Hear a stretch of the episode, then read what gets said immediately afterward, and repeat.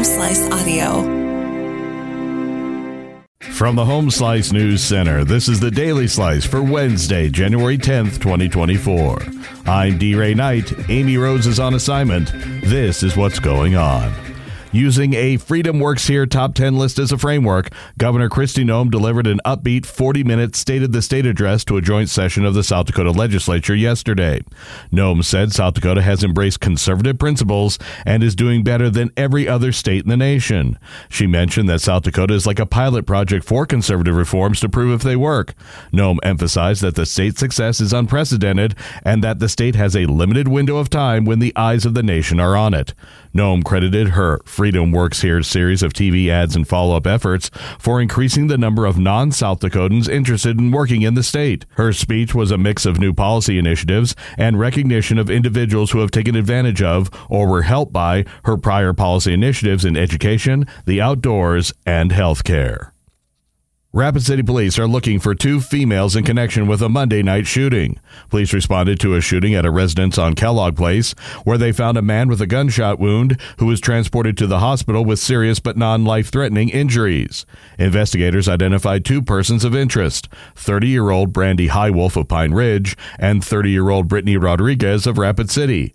Both are sought for questioning in connection with the incident and may be armed. Citizens are advised not to approach them. Anyone with information about their whereabouts should contact the RCPD. In news from the nation and the world, U.S. Secretary of State Antony Blinken has met with Palestinian President Mahmoud Abbas to seek governance reforms. It's part of a plan to rally the region behind a post-war vision for Gaza that includes concrete steps towards a Palestinian state. Blinken says he has secured commitments from multiple countries in the region to assist with rebuilding and governing Gaza after the war against Hamas, but only if there is a pathway to a Palestinian state.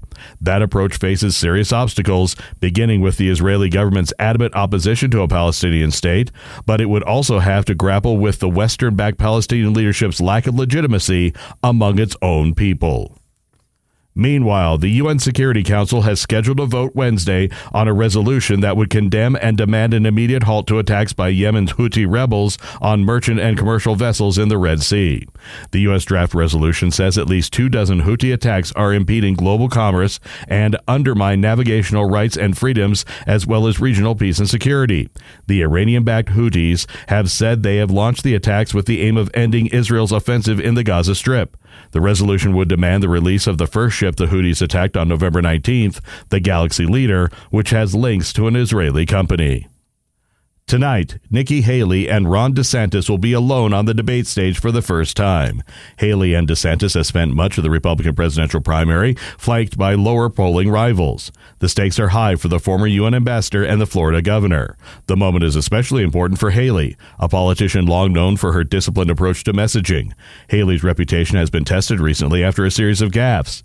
Haley failed to mention slavery as a root cause of the Civil War and quipped that New Hampshire voters will have a chance to correct the results that emerge from Iowa. Your weather forecast from the Home Slice Weather Center. Mix of sun and clouds today, breezy and 38. Flurries possible tonight with a low of 6. And that was your Daily Slice for Wednesday, January 10th, 2024. The Daily Slice is a production of Home Slice Media Group, hosted by D. Ray Knight with Amy Rose.